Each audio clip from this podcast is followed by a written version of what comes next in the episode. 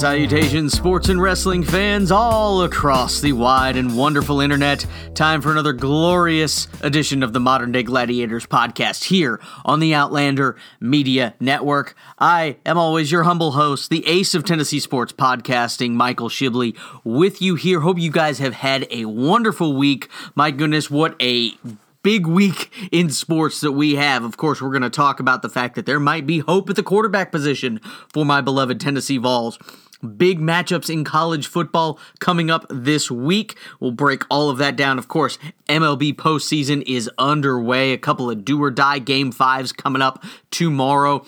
Big news all around in the world of professional wrestling. A lot of great ups and a lot of horrendous downs when you talk about things that were good and bad over a very historical week in the world of wrestling. And of course, the fact that the NBA obviously did not pay attention to what South Park was talking about last week. We'll break all of that down. Big controversy in geopolitical sports news and everything that's coming up, leading off Shibbles in Bits in the second segment. But of course, you can check out everything with Modern Day Gladiators and all of the other great podcasts you hear on the Outlander Media Network, wherever you get your fine podcast, Apple, Google, and at Spotify. Excuse me. Wow.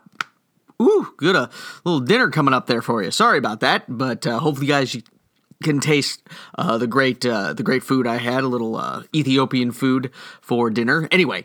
Uh, why are we talking about that? We're talking sports and Outlander Media. Of course, check them out at Apple, Google, and at Spotify. You can check out all the great podcasts there. And of course, at outlandermedia.net, you can check out all the great podcasts as well, including, of course, Modern Day Gladiators. You've got Scared Stupid. You've got DLC Respawn, Geeks Inherited the Earth. Some great interviews from those guys. Oh my goodness. Of course, you've got Haffle and Deadbeat Radio, all the amazing podcasts. We're taking over the podcast world. So wherever you listen, please, again, hit that subscribe button and give us those five star reviews. That's how we get out there and help all you find people. We've got a lot more likes coming to the Modern Day Gladiators Facebook page. And again, thank you guys there. But again, hit that subscribe button and those five star reviews and comment. Tell us what you like about the show. Tell us what you don't like. We want to hear from you. The more ratings we get, the better we can get out there and the quicker we can take over that podcasting world. And of course, you can follow me, Michael Shibley, at Michael underscore Shibley on the Modern Day Gladiators podcast Twitter feed, and of course, as well at Modern Day Gladiators on Facebook and on Instagram. We got updates and different things coming out there as well. But let's finally dive in to the world of college football. It was kind of an up and down week. We talk about college football. I mean, there were, yes, some good matchups between ranked teams.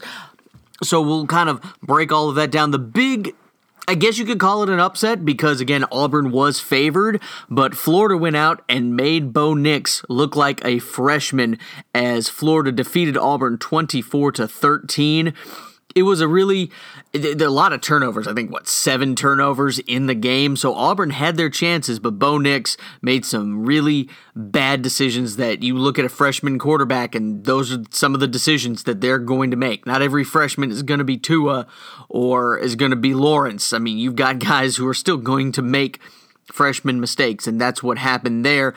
Florida continuing to just win games. We talk about Tennessee kind of losing their way and don't know how to win games. Florida definitely knows how to do that, and that is setting up now a big matchup down in Baton Rouge as the number seven ranked now Florida Gators are traveling down there. It's going to be a night game in Death Valley as the number five ranked LSU Tigers are waiting for them. That's going to be just an incredible atmosphere down there on the bayou. Mike the Tiger is going to be roaring. The crowd is going to have all day to get ready for things. It's just going to be an incredible matchup. And of course, again, all these college football games, we're going to make our picks on the Friday show. So stay tuned for that one, myself and Trey Pack. We finally had to kick the Georgia Bulldog guys out of there. Uh, Chase Dyer and Terry Snow. Of course, they won. The Georgia Bulldogs did take care of my beloved Tennessee Vols, but some things came out of that. And of course, we'll break all of that down a lot more on the Friday show. But going in as well, some of the other big matchups that happened between ranked teams, Ohio State just dominated Michigan State 34 to 10. Michigan State is just running into some problems when you don't have an offense that can be very problematic. Especially when you look at what Ohio State has done. I really, as much as I hate Ohio State and don't like them at all, they are looking really good marching through that Big Ten schedule. It's going to help that so many of these matchups are happening in the horseshoe. So we'll see what happens there. Michigan State has a tough matchup as now they travel. They were in the horseshoe last Saturday. This Saturday, they're traveling to Camp Randall, where the students, of course, will be jumping around and they're taking on the Wisconsin Badgers, who have just been mowing people over, which has been great. Big matchup, of course, coming up in Dallas in the Cotton Bowl. Just one of those great traditional rivalries. You gotta love Texas versus Oklahoma, the Red River Showdown. Of course, both teams looking to take control of the Big 12. And of course, this could be the first of two matchups, depending on how the Big 12 race shakes out. Texas, of course, has played a little bit more difficult schedule. They've got that loss with LSU, and Oklahoma, again, has also just been blowing people out, but they haven't really faced a tough, tough challenge yet. We'll see what happens. I think the last three times that Oklahoma has come into this game undefeated, Texas has knocked them off. So that is something to keep in mind.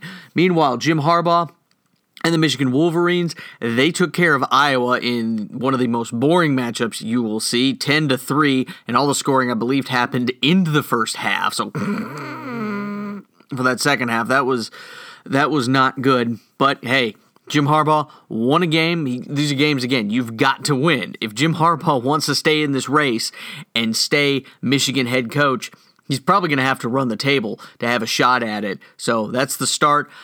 Meanwhile, Iowa, it doesn't get any easier for them. They are hosting Penn State. It's going to be another great atmosphere there. Of course, you're going to have the Kinnick Stadium wave, which again is my one of my all-time now favorite traditions in the history of college football. You'll love it. It's a great matchup. Penn State seems to have problems when they go to Iowa City, so that should be a very fun game to watch. You've got another big traditional, you know, cross country rivalry.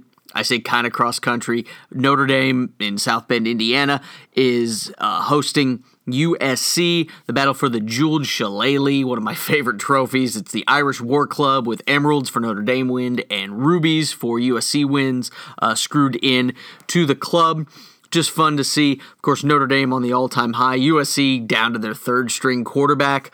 Of course, Clay Helton, if he wants to keep his job, win this game, and you're probably going to keep it. We'll have to see how the rest of it shapes up. So, those are some of the big, big matchups. We'll break all of those down on the next episode of Modern Day Gladiators with Trey Pack. And we'll make our picks. You got to make these picks for these big games.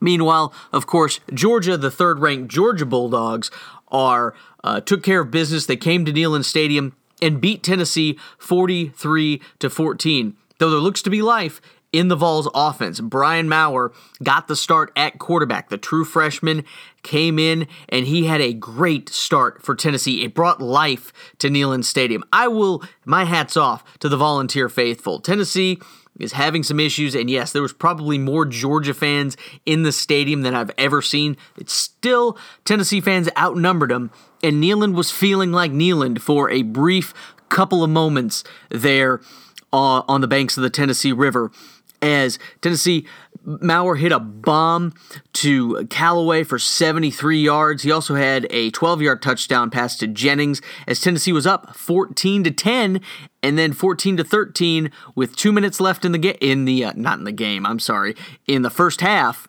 Tennessee fans were hoping there were 2 minutes left in the game when this happened.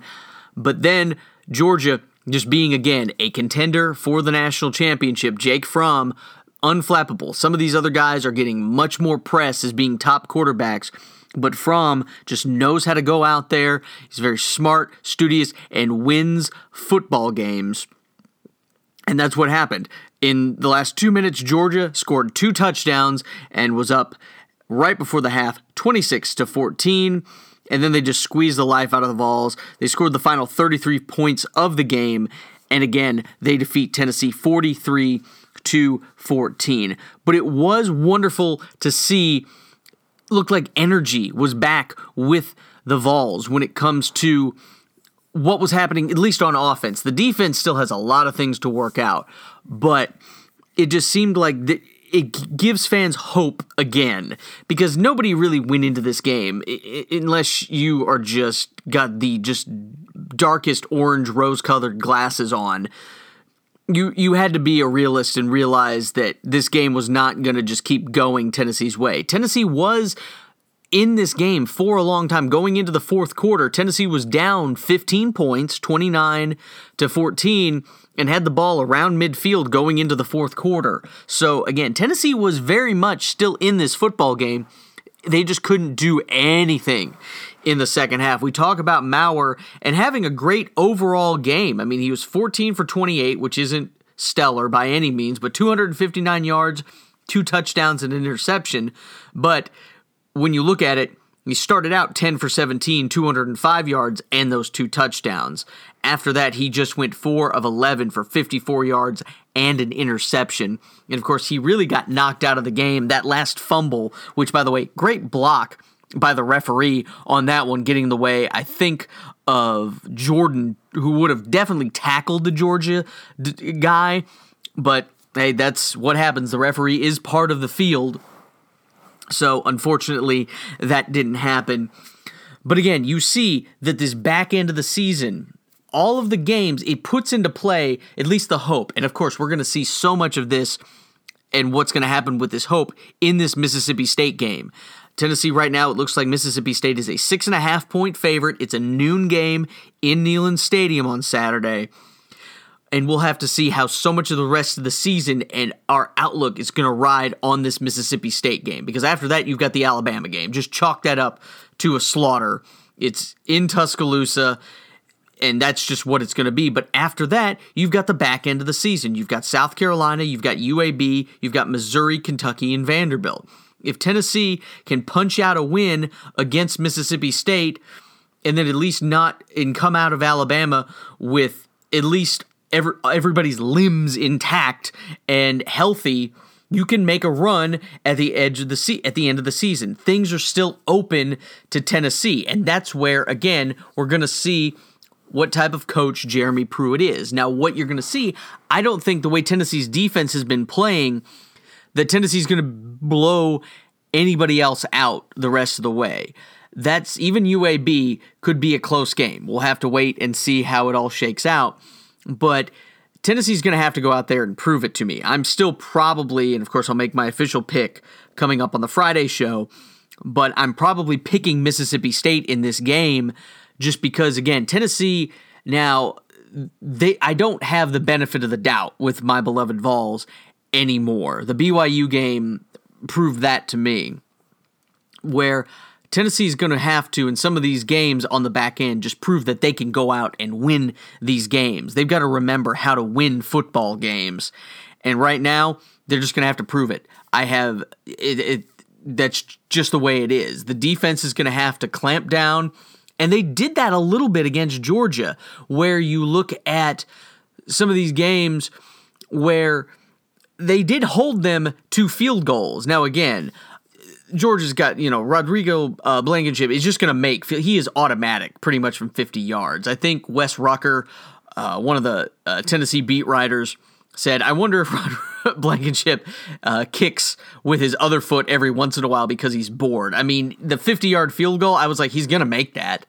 There's no ifs, ands, or buts about it. The guy just doesn't miss anything like that. So but Tennessee did get a couple of wins there, and I think again by the end of it they just got gassed. They just got bowled over. It showed again the depth and the power that Georgia has, and that's again where Tennessee wants to be. But it shows again they're not there yet. But we do have hope. And of course, so much we can see if there's going to be more hope or a lot less hope after this Mississippi State game coming in. And Mississippi State, of course, has been erratic. I mean, they took care of Kentucky, but they got housed against Auburn. And of course, they lost at home to Kansas State. So we'll have to wait and see. We don't know exactly what quarterback's coming in. So a lot of questions to still be answered. And of course, another couple of things you look at the AP poll and some of the things that have happened. What about that SMU comeback? They were down 30 to 9, I think, at the start of the fourth quarter there against Tulsa, and they'd given up the longest onside kick ever, where both kick returners just decided that they were not going to field the live ball that is the kickoff, and the ball rolls into the end zone, and a Tulsa guy just falls on it for a touchdown. It was the just one of the weirdest and dumbest plays you look at. But SMU was able to come back and win the game in overtime and stay undefeated. I think they're what 6 and 0 for the first time since 1982, something like that during the Pony Express days. And also hats off to Matt Rhule and Baylor being ranked now at 22nd, but ranked for the first time since 2016, where uh, they had uh, fired Art Briles, and then uh, everything just kind of happened with that.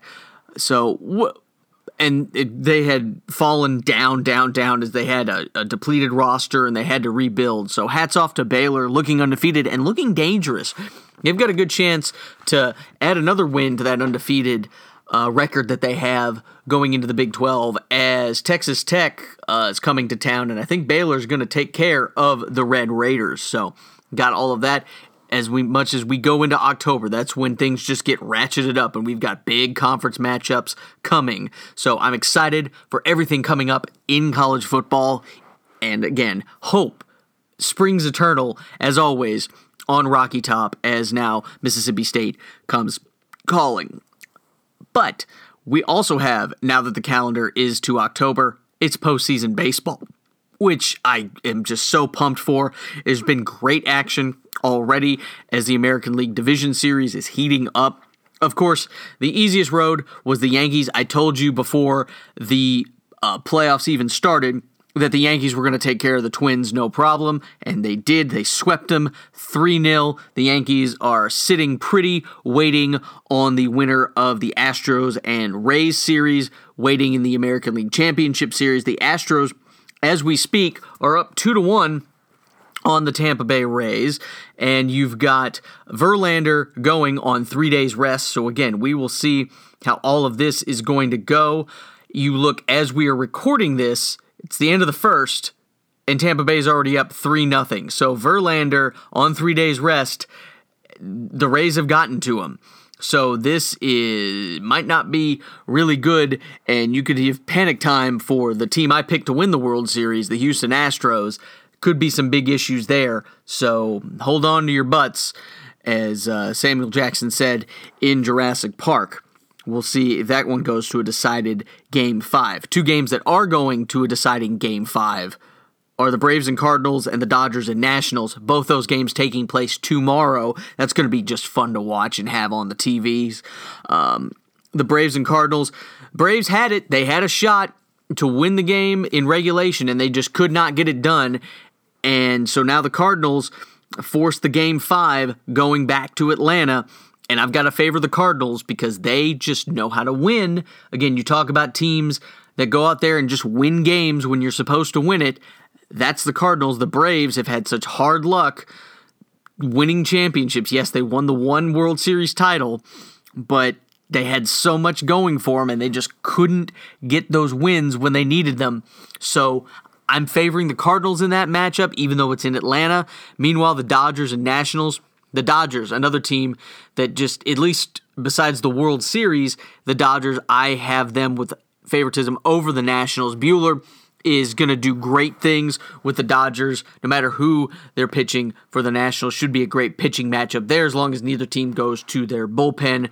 So I've got the Cardinals facing the Dodgers in the NLCS as both teams will win a decided game five. But of course, we will wait and see what the results come from that. And of course, we'll update everything for you here on Modern Day Gladiators. Speaking of Modern Day Gladiators, we also have to thank the great people at Joe Shirt, joeshirt.com. If you are wanting to expand your brand, expand your business, get your name out there, Joe Shirt can help you with that. Go to joeshirt.com. They've got great people to help design a t shirt. You've got a softball team, you've got uh, a fitness group, you've got a cycling event, you've got even if you just want a, stand-up comic, like a lot of people of my friends here in Knoxville. You just need some t-shirts you want to sell and help that brand and everything, Joe Shirt can help you with that. So as always, hit up joeshirt.com. And of course, they got Joe Shirt Deluxe for all your other uh, display and visual advertising needs, including banners and mugs and pencils and pens. They can help with all that. Great rates, and they've been doing it for over 30 years right here in Knoxville. So if you're local here in Knoxville, check them out as well. They can get you just great rates and free shipping here in Knoxville. So you can't go wrong with that. And of course, we've got to thank Otherworldly Coffee as well. You go to their website, otherworldlycoffee.com. Use the code Outlander in all caps. I've been reminded to make mention of that in all caps. Use the code Outlander at checkout, and you're going to get 20% off your order. That's going to cover even more than just the shipping and the taxes. It's great coffee. If you're someone who downs four monster energy drinks like half my coworkers seem to do, check this out. They, these are guys that love. They've got great coffee. It's high energy. It's awesome you know, check out the Bigfoot blend, the Mothman blend, the Dogman blend. They got great stuff there. You can even get a sample pack of all of them if you want to try them all out. Just make sure you have a coffee grinder to get those beans ground down nice where you need them to be. So thanks again to joeshirt.com and otherworldlycoffee.com. Check them both out and give thanks from your friends here at Outlander Media. We are taking a break, but we're back with some big news coming up on Shibbles and Bits. Here, you're listening to the Modern Day Gladiators podcast on the Outlander Media Network.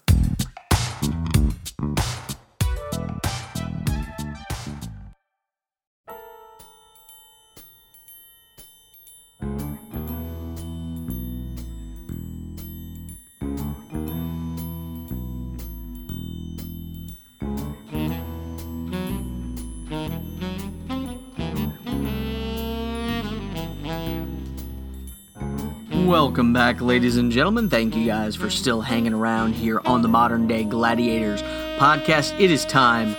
As always, you hear the music, you know it's time for Shibbles and Bits. Got my stack of stuff here and all this good stuff we're going to break down. But of course, we got to start with some huge news, and it, it, it's definitely one of these conversation things where you mix in sports with geopolitical politics and all this other stuff. And it's interesting the irony of the fact that South Park did something very, very similar to what's going on now with the NBA and the Houston Rockets organization when it comes to relations with China. For those of you who are not in the know, which if you haven't if you've not been it's the only way you could do that is if you haven't been watching any news at all there have for the last few months been protests going on in Hong Kong the semi-autonomous area of now, China, uh, it, again, if you don't know this at this point, uh, China, again, received Hong Kong back from the British back in the late 90s, and it, they've had this long standing deal that eventually it's going to be merged in with China, but there's a lot of still different relations and a lot of different things, including the language barrier of Mandarin and Cantonese and all this other stuff that you've got going on there. But one of the things that happened over the summer was this rule that political pri- uh, prisoners and people who could be detained would then, instead of staying in Hong Kong, be shipped to mainland China, which brought up some big issues and started a lot of these protests. And again, they are pro democracy protests happening in Hong Kong. And what ended up happening was over the weekend, general manager of the Houston Rockets, Daryl Morey, tweeted, it said, fight for freedom, stand with Hong Kong. So, again, being very pro democracy, again, against China's communist regime that they have there. So, you talk about all of that. Of course, you got a lot of flack from, it looked like Chinese bots, a lot of different things. He did take it down, apologized, and all these different things. But then what ended up happening was the Chinese Basketball Association is now suspended cooperation with the Houston Rockets following the tweet and uh, because again, Beijing's extreme sensitivity about foreign attitudes toward ongoing protests in Hong Kong. China, of course, accuses foreign parties in the US and elsewhere of encouraging the demonstrations. But of course, China's relationship with the Houston Rockets has always been very close because Yao Ming has played there for so long. He was drafted by the Rockets in 2002, was a perpetual All Star, of course, because all the Chinese fans voted him in. But he had been there for a long time. So, in the NBA, had been making a lot of inroads into China.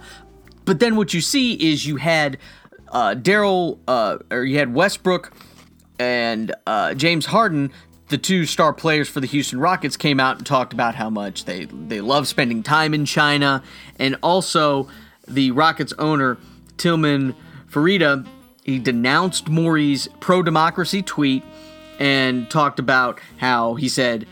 This is the tweet. Listen, Demore does not speak for the Houston Rockets. Our presence in Tokyo is all about the promotion of the NBA internationally, and we are not a political organization. And of course, it has gone even further than that as China is now not going to broadcast some of the preseason games that were going to be played there. NBA Commissioner Adam Silver, of course, first came out and really, you know, again, denounced Morey's pro democracy tweet and then came out and said, you know, that the, the Lakers and the Brooklyn Nets are still planning on going to China, even though preseason games have been canceled. Uh, Silver went and said the league are apologetic over the outcome that followed, uh, but they are not apologizing for Daryl Morey exercising his freedom of expression and freedom of speech. Because again, that's the big issue that, again, you had a lot of both Republicans and Democrats uniting on this, especially coming down really hard on the NBA's initial reaction of seeming to almost be very apologetic for someone for having the freedom of speech, which is something we have in this country that they don't have pretty much at all in China. When you look at a lot of these things, I mean, look, Tiananmen Square was 30 years ago at this point. Just Google Tiananmen Square, look up what happened there, and you can see what China does when you talk about freedom of the press and freedom of expression and everything that they do. If you were someone in China and said the same thing in mainland China that Daryl Morey said, you'd be in jail. You'd be in jail right now. And that's the big thing, and that's what so many people are upset about, especially with the NBA and the players involved because the NBA, for the last few years especially, have wrapped themselves in social justice. They have been at the forefront of all of that and all the different social justice things. I mean, they even moved the All Star game a couple of years ago out of North Carolina because of the debate and everything over the bathroom bill that they had there. Meanwhile, what's going on is they are almost seemingly bowing to the whims of China when it comes to their beliefs and everything going on with the Communist Party there, because again, there's a lot of money to be made in China. What you need to look at is this is something that happened on South Park just last week. You look at the latest South Park episode. You can check it out, of course, on Comedy Central or streaming on Hulu or what have you. But you talk about South Park, long story short, uh, Stan's father, Randy, went over there to help sell his, you know, in, you know, Integrity weed brand. And of course, Stan was writing music about different things, but everything is subject to Chinese censorship. You come out and you see these things happening where all these great movies and everything, all the big Avengers movies and all this are subject to Chinese censorship because, again, you want the movie to air there because you want to make a whole lot more money in China. And because of all of that, you have this kind of big hypocrisy when you come to freedom of expression and freedom of speech, but you're still bowing to the almighty Chinese dollar when it comes to that. Now, my solution to a lot of this, if I was Adam Silver in the NBA, and again, he is trying to walk a very fine line of trying to please everyone, and I don't see that happening at this point because China is going to use this as, of course, a way just to prop up the Communist Party's belief. They just celebrated their 70th anniversary. You look at historical mo- moments in Chinese history. The Communist Party has been in power for 70 years now, and you see that they're just going to use this as showing again that they're going to just prop it up and use it for propaganda and all these other things. Meanwhile, of course, the South Park episode just a- that aired there is now everything has been scrubbed in of South Park. They're done. There's nothing at that. Of course, creators Trey Parker and Matt Stone, two of my favorite human beings on the planet, issued an faux apology saying, like the NBA, we welcome the Chinese censors into our homes and into our hearts. We too love money more than freedom and democracy. So Trey Parker and Matt Stone just again know how to predict things and see how things happen. My goodness, going after this. The NBA, they've got a long way to go to see what's going to happen. You, you even talk about some of their other social justice things. They've gotten together and banned the word owner. Their teams are not owned by owners anymore. They're controlled by governors because apparently governors is less harmful or less racist than owner is in the grand scheme of things. We could have a whole episode talking about that, but my goodness, it's a, it's just so serendipitous about everything happening with the South Park episode and now this mess that the NBA finds itself in. And honestly, I think what again Adam Silver and the NBA should really do is say we're standing by freedom of expression because that's what America is all about. You know, we talk about everything with these guys you know, you can bash the president, you can do all those things, but we still stand for all of that because nobody gets in trouble here for bashing the president. You talk about a country where you're making all this money and yet they stand for all the social justice things that happen here in America and go up against that, yet they're completely ignoring the just massive amounts of human rights violations that's happening in China right now. Just look at the Uyghur or uh, Uyghur Muslims out in uh, northwest China. Just look at anything happening there, putting them into camps and things like that. It's a, it's a mess, and all of the, just all the human rights violations that China is responsible for. So again, you balance it out. If I'm the NBA, I say, nope, this is what we're standing for. If you don't like it, we'll take it and go elsewhere. And I think the NBA has a type of game that can expand to all these other countries around the world that care a lot more about at least freedom and belief in that and freedom of speech compared to what China has. I think they could balance it out and make just as much money in places again like Japan and Europe where they can expand and and not have to worry about dealing with censorship like they would in China. Moving on to a couple of other quick news and notes here in Shibbles and Bits. UFC 243 happened in Melbourne, Australia over the weekend. 57,000 plus fans saw a Nigerian born, but he is a new uh, New Zealander since he was 13, Israel Adesanya, uh, or uh, Adenziana. I, am sorry if I'm butchering that name, but he knocked out New Zealander an Australian Robert Whitaker in 3 minutes 33 seconds of the second round to become the undisputed middleweight champion. Israel had uh, become he was the uh, temp, uh, he was the temporary champion while uh, Whitaker got back in, and Whitaker was the lineal champion. But now uh, Israel is now the undisputed middleweight champion. A great fight there. And of course, Israel moving to 18 and 0. So that's looking to be very exciting. You got some big fights coming there. I'm looking really excited to everything. Uh, of course, uh, Adesanya, he uh, called out uh, Paulo Costa, likely going to be his next contender. That should be a really fun matchup. Looking forward to that one as well. And then also we had some big boxing news coming out. Of course, Triple G, uh, Gennady Golovkin, he won a uh, a vacant middleweight championship over the weekend in front of 12,000 plus people inside Madison Square Garden. Another raucous crowd there. He defeated Ukrainian uh, Sergey Derevyanchenko. Again, some of these long names, I apologize. I'm trying to work that out, but at least we got it there. It was a great crowd. But again, it was uh, Triple G won by unanimous decision but a lot of people think Sergini won the fight, especially even DAZN, who of course has all the rights to Triple G's fights, had it in uh, Sergini's favor. So we'll have to see if there's going to be a rematch with that, or is it going to end up being another fight uh, that Triple G has with Canelo down the road? What's going to be the next matchup with that? Couple of other quick things before we get to the NFL power rankings look at now this was just one of these infuriating stories that you're like really really this is happening in this country when it comes to uh, people in power and children Atlantic City Mayor Frank Gilliam, he resigned this past Thursday after pleading guilty to defrauding donors to a youth basketball club, becoming the latest city leader to run afoul of the law.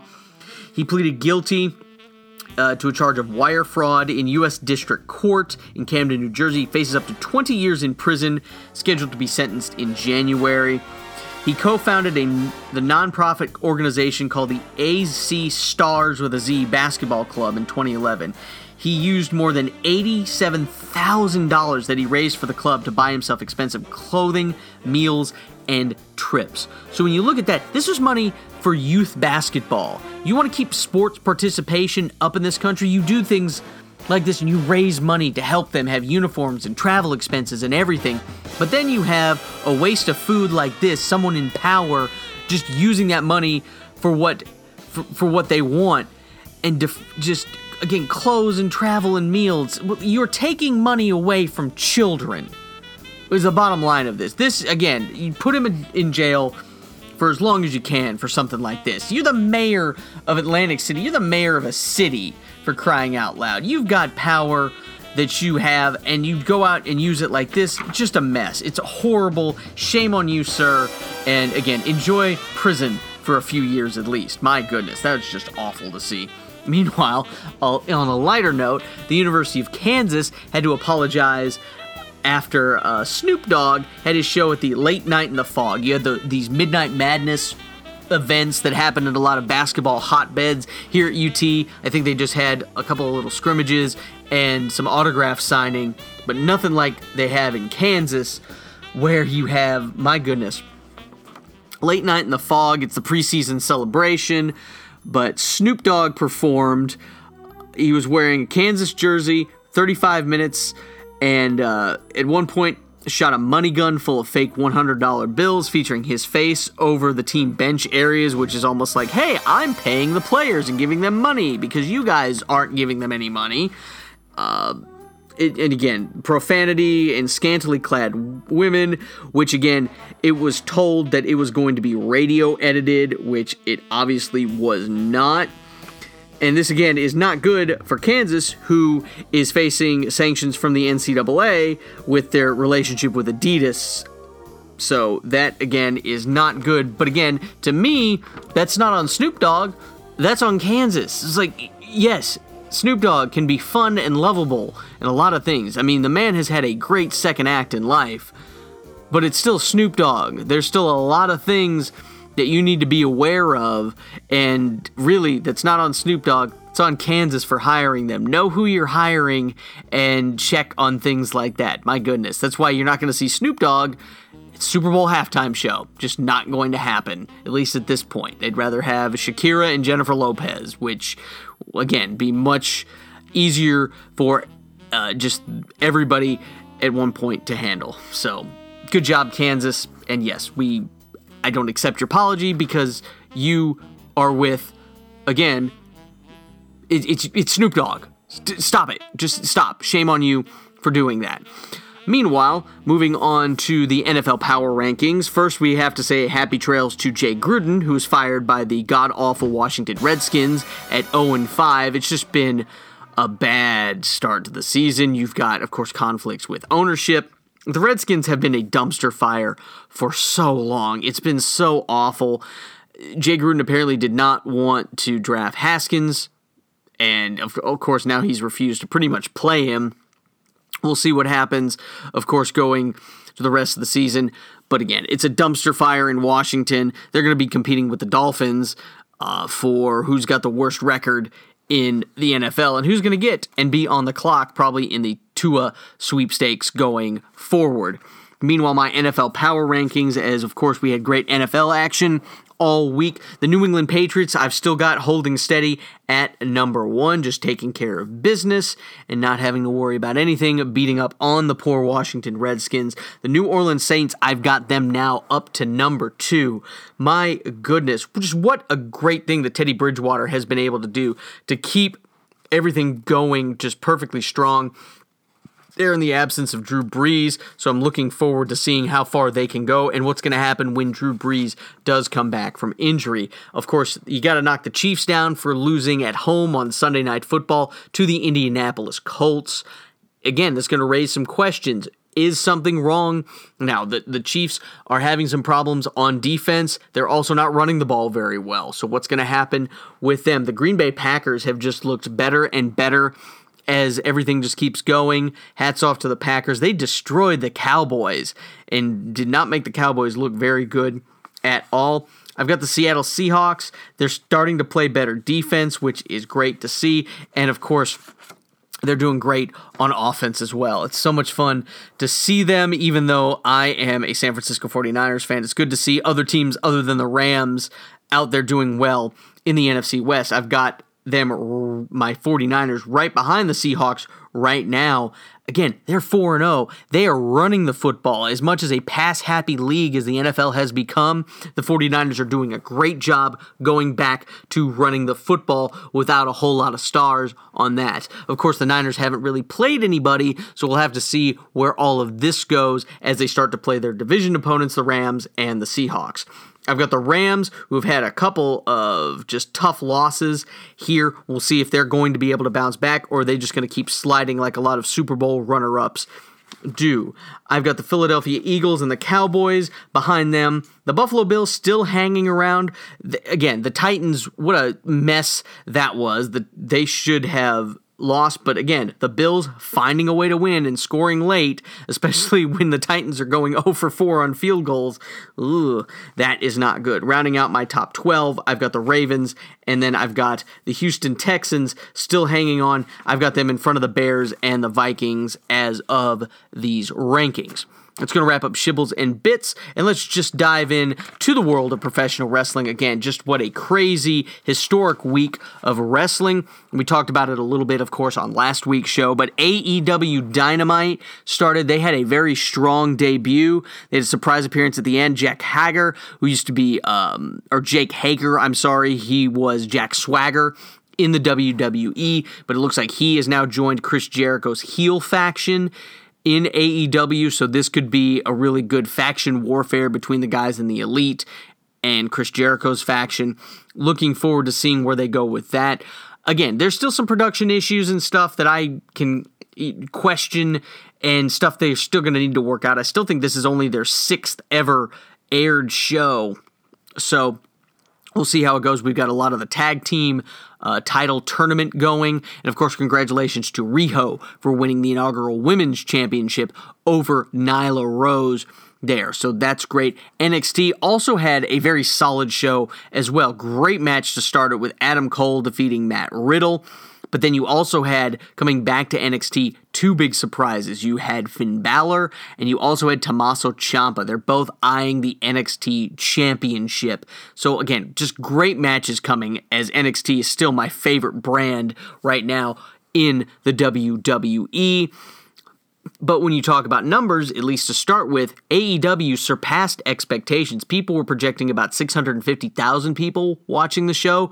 It started off with one and a half million, so they more than doubled the projection, which looks great for them going forward. Now, are they going to be able to keep it, or are they going to backslide just a little bit as we see what happens? It was the second highest rated show on Wednesday night in cable. The only thing that beat it was the Major League Baseball playoff games. So that was awesome to see. Meanwhile, NXT was about 11th. They only had about 900,000 people watching that episode. So we'll see where all this shakes out as the start of the Wednesday Night Wars goes on. Meanwhile, SmackDown had almost 4 million people watching, which is way up from the ratings they had on USA. Of course, this has been hyped for a long, long time, their debut on Fox. And of course, it saw Brock Lesnar defeating Kofi Kingston in six seconds, which was kind of disappointing because, again, Kofi, yes, you might not have seen that the title reign was very strong, but it was still something I wanted to see for more than six seconds.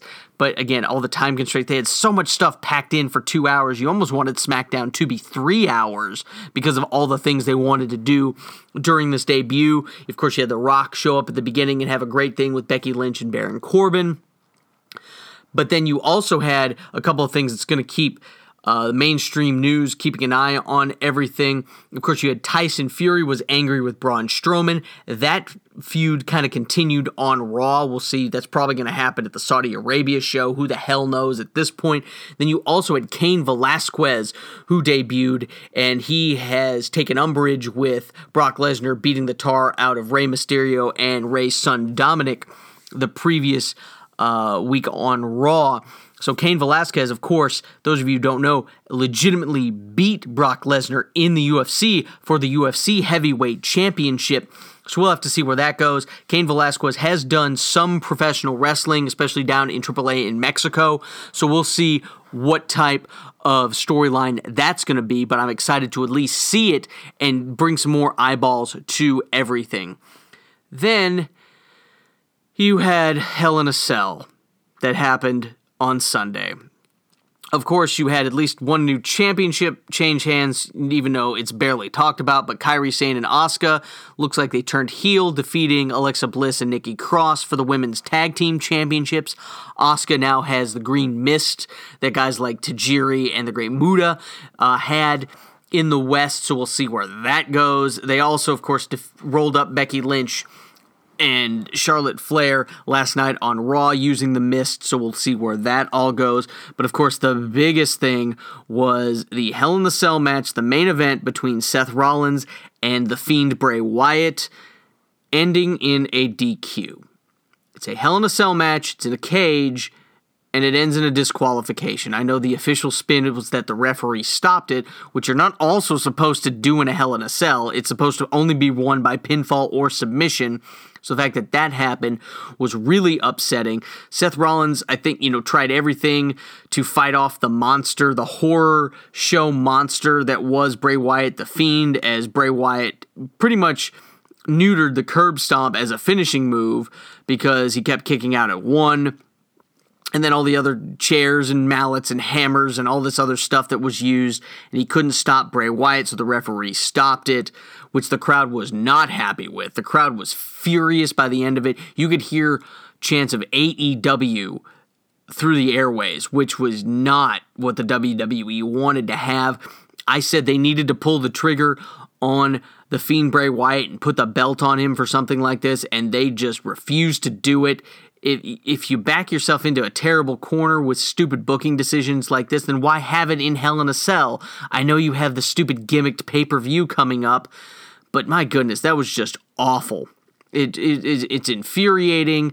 It's it's just infuriating. It's stupid. And then the fact that they did nothing to mention it uh, the next night on Raw. That was not mentioned at all. So it's going to be really interesting to see what they're going to do with that. They Seth Rollins and the Fiend Bray Wyatt, neither of them were there at all. They didn't even show up on the show. We'll have to see if they just kind of did this as a placeholder because the uh, WWE draft is happening uh, on Friday on SmackDown and then on Monday on Raw. So we'll have to see where some of these superstars are going to go. But my goodness, just what an awful ending. And the fact that you didn't, even, you're just trying to ignore that it didn't happen makes it even worse. So again, the fact that the crowd rightfully was chanting for AEW, we'll see where that goes and see how AEW responds. If they come out with a great tag tournament and more people start watching Dynamite, then WWE is going to learn their lesson eventually, one would think. So we'll just have to wait and see.